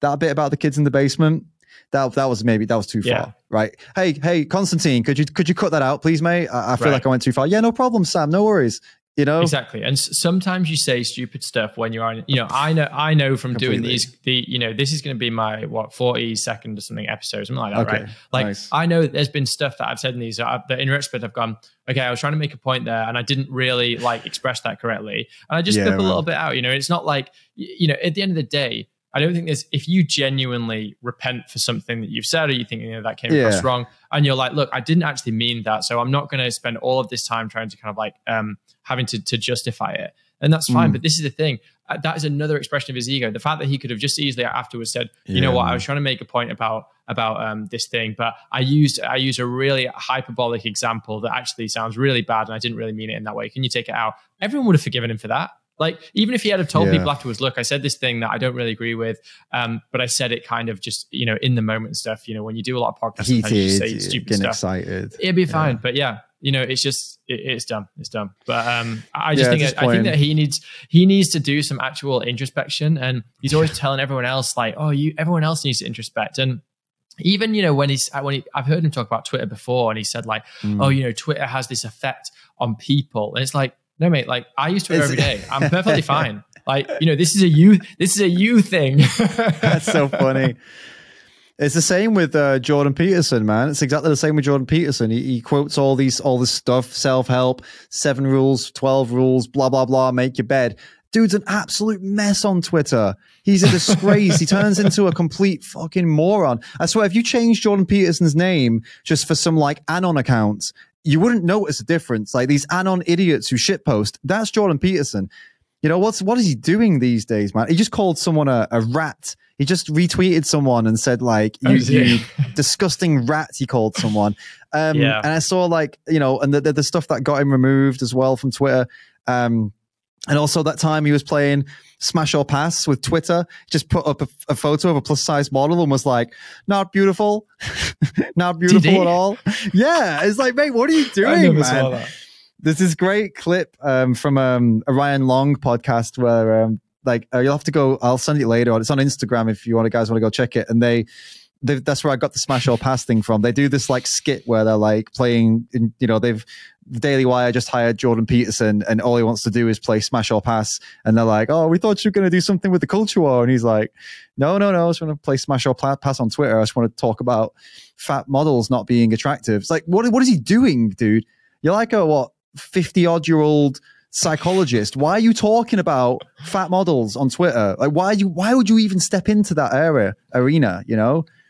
I mean, yeah. And if you're going to say not attractive, instead of saying not attractive, if you're going to make a, po- a, comment on like, oh, this is unhealthy and, and not a good image, then say that. Say like, I don't think we should be promoting th- this unhealthy body type like a professional, like a scientist would, like you're supposed to be. Like, why? Why is he? Mm-hmm. Oh, mate, I, I could go on about this. I just feel like he's turned into this complete moron. Uh, I don't understand. You know, it's not the same dude that was around a couple years ago, is it? really I, yeah, to be honest i haven't i haven't followed him much i haven't followed oh, him mate. much so um i think i you think i might to, i think he might have been on on um piers morgan recently i did an mm. interview with him i have a feeling that he did one with jordan peterson recently and it was uh and, it, oh, yeah. you know he came across came across like uh, came across all right but um right yeah i don't know i mean I, like i still think that I still think he's done like overall like a lot of good, you know, especially for like young men. Oh yeah, of course, young man. men and stuff. Hey, He filled a space. Yeah, yeah, yeah. Yeah, But it's just, I yeah, guess maybe, totally. maybe recently he's fallen off it a bit. Definitely. Do you know he's like a massive anti-vegan as well? Did you know that? Like super, super anti-vegan. I didn't know that he was an anti-vegan. I know that he Oh, yeah. like pr- he pr- he um what's it advocates like the carnivore diet and stuff, right? Mate, he, He, he- I there's think this he's video. full carnivore apparently. He is. There's this video you should check out that uh, Lifting Vegan Logic just m- made, and um, Jordan Peterson is basically did a video recently where he's attacking vegans, vegetarians. He's saying the diet's unhealthy, and he uses this study um, to prove it. He's like, look at this study. In this study, they had the people with more saturated fat had better health outcomes, including a lower risk of stroke. Right, and he's saying, see, vegan vegetarian diets associated with better health? No, not here. Not here. Saturated fat was associated with better health, right? And on the surface, you're like, oh my God, you look at the study, it does show that. It actually shows that, right? Out of these Mhm. five groups, one like going increasingly, uh, one with the lowest saturated fat, one with the highest saturated fat, the one with the highest saturated fat had better health outcomes.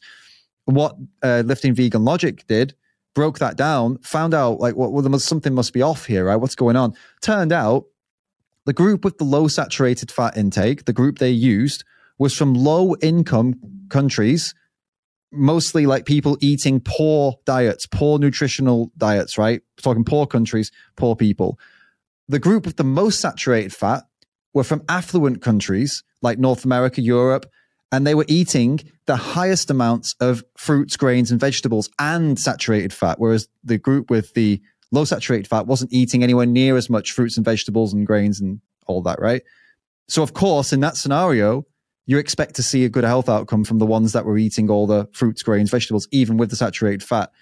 Jordan Peterson, a supposed reality truth seeker, you know, Mhm. rational thinker, missed that or on purpose or by accident. Either way, that's messed up, right? That someone with that influence made a video shitting on diets, promoting people eat more saturated fat, which is actually causing going to cause people to have more health risks.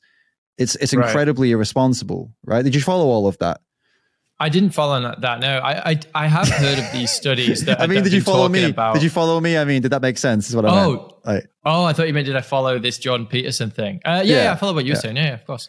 Yeah, it's just a shame that he, he you know, he used that how to lie with statistics. Basically, you know, the, there's that book. It's like that. That's basically what he did. He's like lying with statistics, either on purpose or by accident. It's a lose lose for him. It's terrible. Like really embarrassing. Right. Um, just just now that we've kind of like circled a bit back onto onto the, the topic of veganism and vegan diets and stuff, which I, I did kind of Yeah. want to touch on this again before the end. So Sure. another thing that's kind of like very present because you were mentioning this this um the saturated fat thing. What do you think Yeah. about the seed the seed oil debate? This seems to be the the the, the it's, it's big the one at the thing right now, isn't it? Like I don't know. Yeah. I, I mean, I, I again with with stuff like this, it's not like. So I I don't like it when the average Joe claims to know says, "Oh, I know everything about this." It's like you don't know shit. So.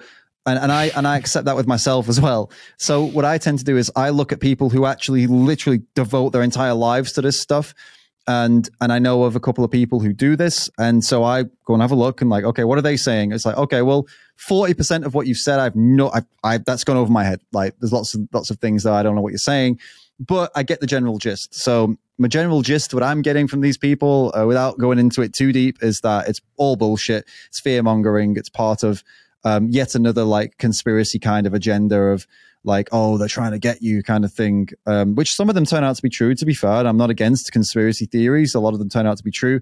But the seed oil one does not seem to, with the data that I've seen, and the major, major I say 40%, um, I didn't understand. There's probably less than that. I was just being silly. But I understand most of it. And from what I understand, it's, it's, it's all a lot of um, hot air. Yeah. Right, okay, yeah, because- it.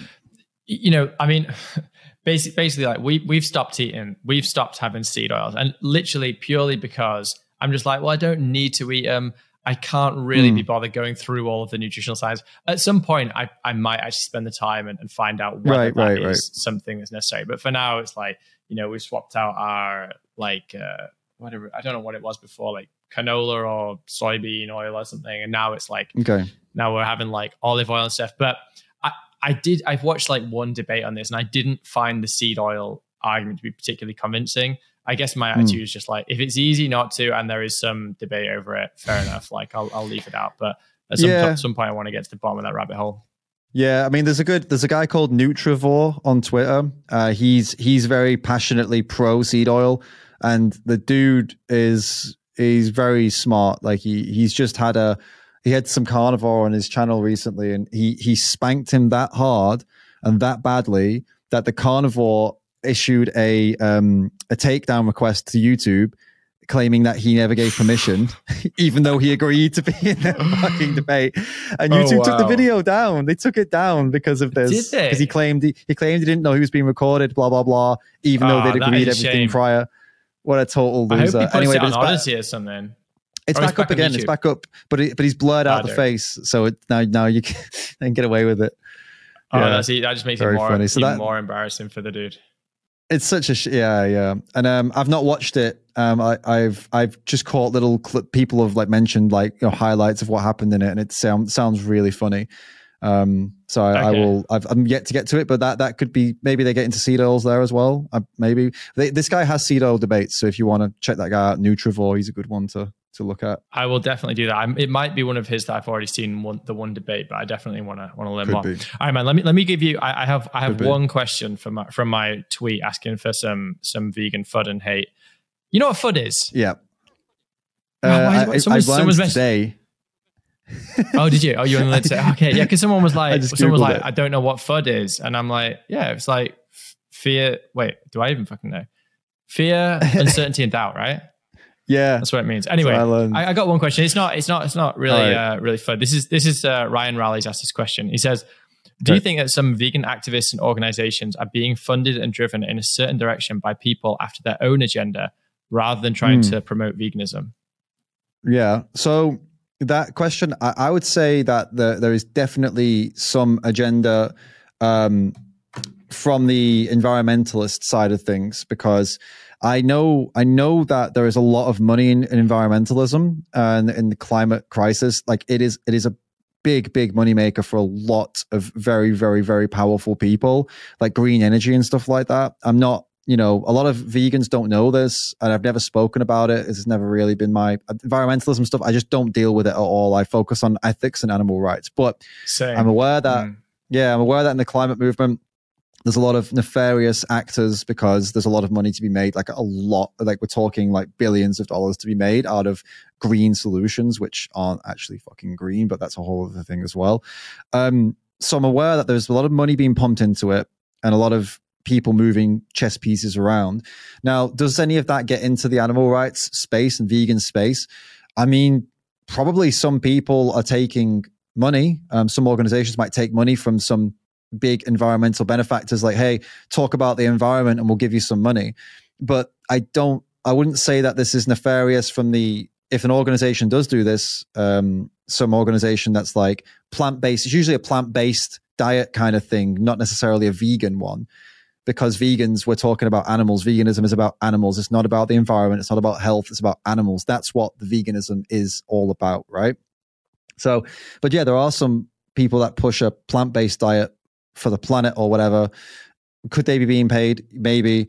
Are they doing it because they want to like, I don't know, cause you harm or something? No, they're doing it because they think, well, I care about the planet. And if I can get paid to talk about it, why wouldn't I? That doesn't, you know, why would I turn that down? So it's like a no brainer.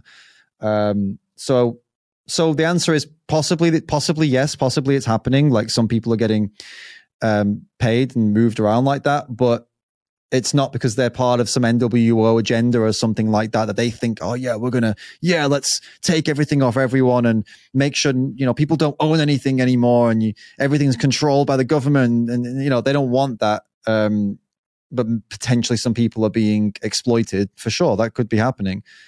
Yeah, but I, can't, I can't well, tell you examples actually, or anything. But you know, it could. It, I can't say it's not happening. I don't know for sure. You know. Well, that that brings me to something else actually, which I almost forgot to ask, which is I don't know whether you've noticed this, but there seems to be a kind of um, conflation between veganism and all of the kind of WEF agenda. You know, with yeah. the whole like everyone will eat bugs and live in pods and stuff. I mean, personally, you know, I, I try to respond to this one, but my, my response tends to be pretty pretty short, which is just like, what the hell do they have to do with each other? Um, you know, like f- from my point of view, well, I don't yeah. really see the WEF people promoting veganism much. They're all about the bugs. I, I haven't seen right. much vegan. You know, they're not they're not out there supporting vegan charities or anything no. like that. They, are just talking no. about eating bugs and you know eating cricket sandwiches. So, wonder if you could speak to that for yeah. a second. I can totally. Yeah, the problem is that WF, the agenda, like what is it, agenda like twenty thirty or whatever. A lot of vegans are um mis. I don't know what the word would be uh, misguided with supporting that because they think, oh yeah, they're on board with it. They're like, they want to reduce meat. They want to, you know, do all these different things in the planet. And vegans tend to care about the planet, and that's a good thing. We should all care about the planet. That's a great thing that you care about the planet. But um, with these guys, they they see them as like these are like trying to save the world. They're trying to save the planet. And then when you dig a bit deeper, you're like, I, I mean, that's what they say they're trying to do, but the, the, the way they're trying to do it seems a little bit little bit fishy, a little bit off. Uh, they want everyone to eat bugs. Why? Why bugs? Well, we've got yeah. enough like plant based foods. Like we don't need bugs. And and why do they want us to own nothing? And and why are they trying to like put us like put bring in um like vaccine passports and things like that, like to control you? Why do they want you your your credit cards to be? Why do they want you to only have credit cards? Why do they want you to never have? Why do they want cashless society? Why do they want all these things? Well, you start to realize, like, okay, it's kind of maybe the environment stuff is is being used as a, an excuse to control you, and so you can call that a conspiracy theory. But I mean, Jesus, go and look at their website. Go and look at the things they want. I mean, I mean, vegans, we we're, we're vegan because we broke out of the nonsense that was getting shoved down our throats by government basically by by the government and society. This is just another version of that. It's another iteration of that. They're they're, they're pissing on our backs and telling us it's raining right? So I, I feel i feel like um, vegans a lot of vegans are misguided when they say like yeah we support this we support this.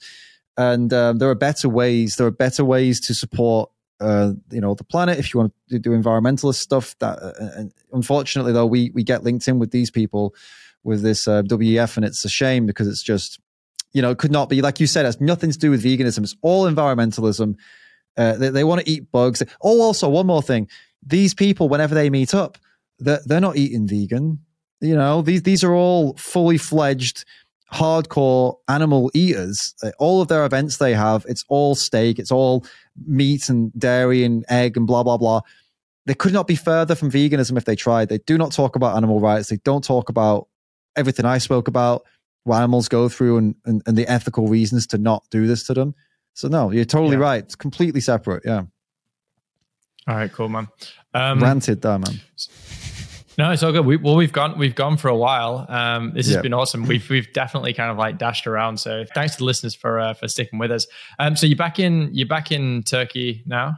Mm-hmm. And yeah. what's the what's the vegan scene like over there? Last time I went, it was not very vegan friendly. So it's not really. I mean, we're in Antalya, and here there was a there was a pretty good vegan restaurant, and then they fired a chef and then it got bad and then they closed. So that sucked.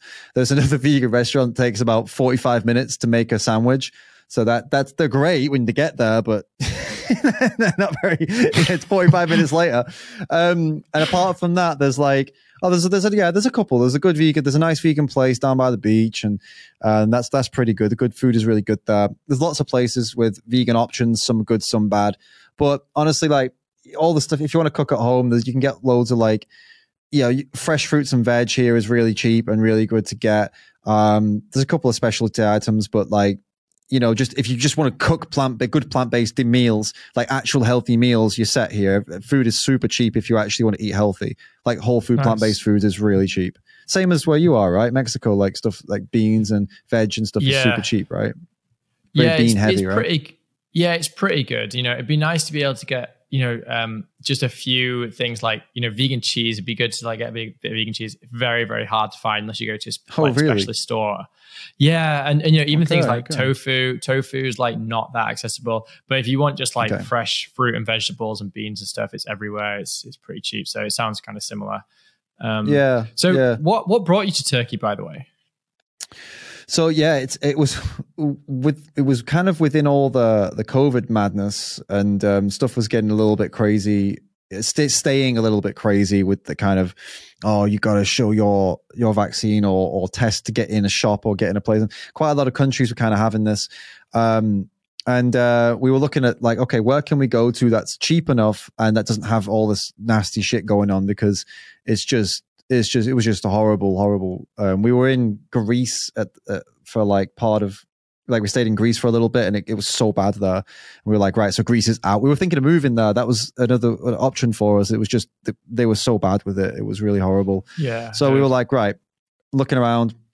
We had a friend here and we came to visit him and we realized that we didn't even think about living here. Um, I don't know. You had these. We had bad images of of Turkey, I suppose, because of um, the media kind of paints it in quite a bad light in terms of, you know how it is. I don't know if you, UK media kind of paints any Muslim country as being like really unsafe and and dangerous Yeah. and bad and blah blah blah. So when I came here, it was like, oh my god, this is just it's just a European city. Like this doesn't feel like it's a you know near the Middle East. Like like this kind the, the culture is very similar here in this specific city, very similar to any European city, and it's cheap. And they didn't have all this COVID madness going on. They seem to be pretty on top of stuff, and you know the weather's good and we can afford it. And it just kind of ticked all the boxes. Like okay, see this seems like a good shout for for now. Let's see how things go. And so we're we're, we're still here. Yeah. Oh, nice, mate. Yeah, I didn't. I didn't realize that you were that it was kind of all of the COVID craziness, which had like partly, partly or entirely, um, kind of inspired that decision. So I mean, Yeah, I guess we're we had to think about there. it. Yeah, we had to think about it because we, I mean, we were living in Finland at the time. Actually, we'd been to Athens to see. Okay, is this a possibility? Nope. Then it was. Um, then we came here, then back to Finland with my partner's family. But it's not affordable in Finland. Finland was great, by the way, throughout all the COVID stuff. They also dealt with it really, really well, and um, didn't ever do any hardcore draconian lockdowns or anything nasty like that. They were pretty. They dealt with it well, and they dealt with it um, fairly, actually, really fairly. So Finland was great, but it's just you can't afford it. So we would have stayed there if we could. But then, so Yeah. yeah. we found here, so we were lucky. cool, Yeah. man. Yeah. Well, I, I love Turkey, so you know, I definitely hope to hope to come out there again. And if you're still Yeah. there, then we'll definitely meet up. All right, man. Yeah. Um, this has been great. Yeah, thanks so much for being so generous with your time. Do you want to just kind of let people know where they can find you? Uh, you know, all your channels and Mhm. stuff, and also just any final parting thoughts that you got. Sure, yeah. Uh, you can find me uh, David Ramms on YouTube, and it's David Ramms on Twitter and David Ramms Instagram. And the podcast, I have a podcast also that Jonny's been on, and that's the Ramm's Den. So you can go. That's on YouTube, Spotify, Apple Music uh, as well. Um, so yeah, come come check it out. I mean, I know you might be new to all this kind of stuff, like this kind of vegan stuff. On my main YouTube, you might find it to be um, it might piss you off, to be totally honest with you. My videos on my main YouTube channel, David Ramms. I challenge you to come over and have a little look around. And hey, if you came from this podcast, leave a comment. I promise I'll be nice. Even if you're not nice, I promise I'll be nice back. So there you go. That's a guarantee. So just come over and give me some shit on the main channel if you want. Um, all I'd, all I'd say is one thing to close on um, that you might think that you're very different from a vegan, but the reality is you hold the exact same values that I do and that Jonny does. The difference is is how you interpret them and, and put them into real life. You think animal abuse is wrong. You think animal cruelty is wrong. You would never abuse an animal. You would never want to hurt an animal for an unnecessary reason. We all, everybody listening is like, yeah, unless you're a psychopath, right? Uh, the difference is, is that you think eating and using animals is necessary. That's wrong. That's the belief that it will take you. That's the belief that that that right now will be causing you to fight back against what I'm saying, right? But I, I'm telling you, it is it is not necessary. So you are currently living in a way that is against what you believe because you're causing animal abuse. You're harming animals for unnecessary reasons, for burgers and cheese and stuff that just tastes good. That's not a good enough reason. So I'm sure you agree with me that that's not a good enough reason to do that to an animal, and that's why we're vegan. So I hope you'll also be vegan, and you can always reach out to me or Jonny to ask questions about it, and uh, maybe even set up a discussion if you want to do like some kind of live discussion, podcast discussion. You could call it a debate if you want to debate, but discussions are always uh, open. They can be we're open to discussions as well. So I'm trying to say not only debates. So Yeah. yeah, absolutely, man. And you know, just to kind of follow on from that, like I've been thinking about maybe even possibly doing doing debate on this channel or, or something, or you know, maybe having more of these conversations. But you know, like it's all about learning, right? Like I think that at the mm-hmm. end of the day, people have to be open to hearing like like uh, new ideas and stuff. So um, yeah. you know, like it's like I said, you know, it's not it's not a, a vegan podcast and stuff, but I think that I think that my, my listeners, you know, like they they care about like truth and and care about like learning about about new things. Like otherwise, I probably wouldn't be listening to this podcast if they were closed minded and stuff. So hopefully, people have taken something from this conversation and uh, you know at the very least kind of um, have taken on board some of the things that, you've said. So thanks again for coming on, man. And um, I guess we'll speak again sometime soon. Cheers for having me.